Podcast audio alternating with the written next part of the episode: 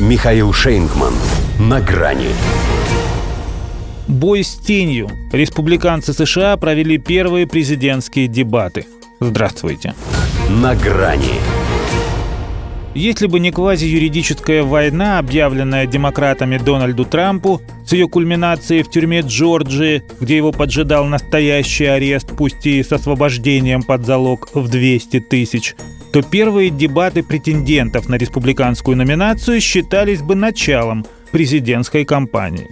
Но именно демократы сделали все, чтобы это шоу лишилось главного, ибо преследуя его, позволили ему настолько оторваться от внутрипартийных оппонентов, что для полемики с ними ему пришлось бы к ним возвращаться. А это плохая примета. Вот он и пошел своим путем. На интервью к Такеру Карлсону, чтобы быть не только над схваткой соискателей второго плана, но и перед ней, поскольку вышло оно за пять минут до их эфира. То есть мало того, что он оставил их тортик без вишенки, так еще и всю малину испортил, перебив им и повестку, и рейтинги трансляции. Хотя говорил, что посмотрит не только себя, но и соперников. Если так, то поди остался доволен. Ведь вот до чего его предвыборная техника дошла. Его там не показывали, зато он им всем показал, кто есть кто. Его тень все равно же незримо присутствовала. И бой с ней они проиграли.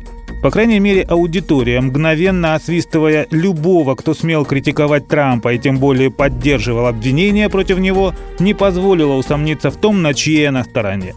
Джо Байден, кстати, тоже обещал внести коррективы в распорядок своего выходного дня. Он у него уже 377 после вступления в должность вообще и девятый подряд на живописном озере Таху в частности, и включить телевизор во время республиканских дискуссий. Как он сказал, я попробую посмотреть столько, сколько смогу. Судя по тому, что он засыпал даже на траурной церемонии в память о погибших от гавайских пожаров, ненадолго его, наверное, хватило. А мог же уснуть и на самом интересном месте, когда из восьми конкурентов Трампа лишь Вивик Рамасвами выступил против дальнейшей поддержки укронацистов, заявив, что эти деньги больше нужны для защиты южных рубежей США. За что и отхватил от остальных. У тебя нет никакого опыта в международной политике, пеняли ему. Любопытно осмелились бы они бросить то же самое 45-му президенту Соединенных Штатов. И он ведь о том же. Номер один – наша граница, ответил Такеру Карлсону на вопрос о приоритетах, когда станет 47-м. Что до украинской войны, то, по мнению Трампа, точно не Байдену ее прекращать, поскольку он некомпетентен. И не только в этом. Слаб говорит по всем параметрам, причем разумом слабее, чем физически, хотя и физически совсем не триатлонист. В общем, не думая, что он достигнет ворот.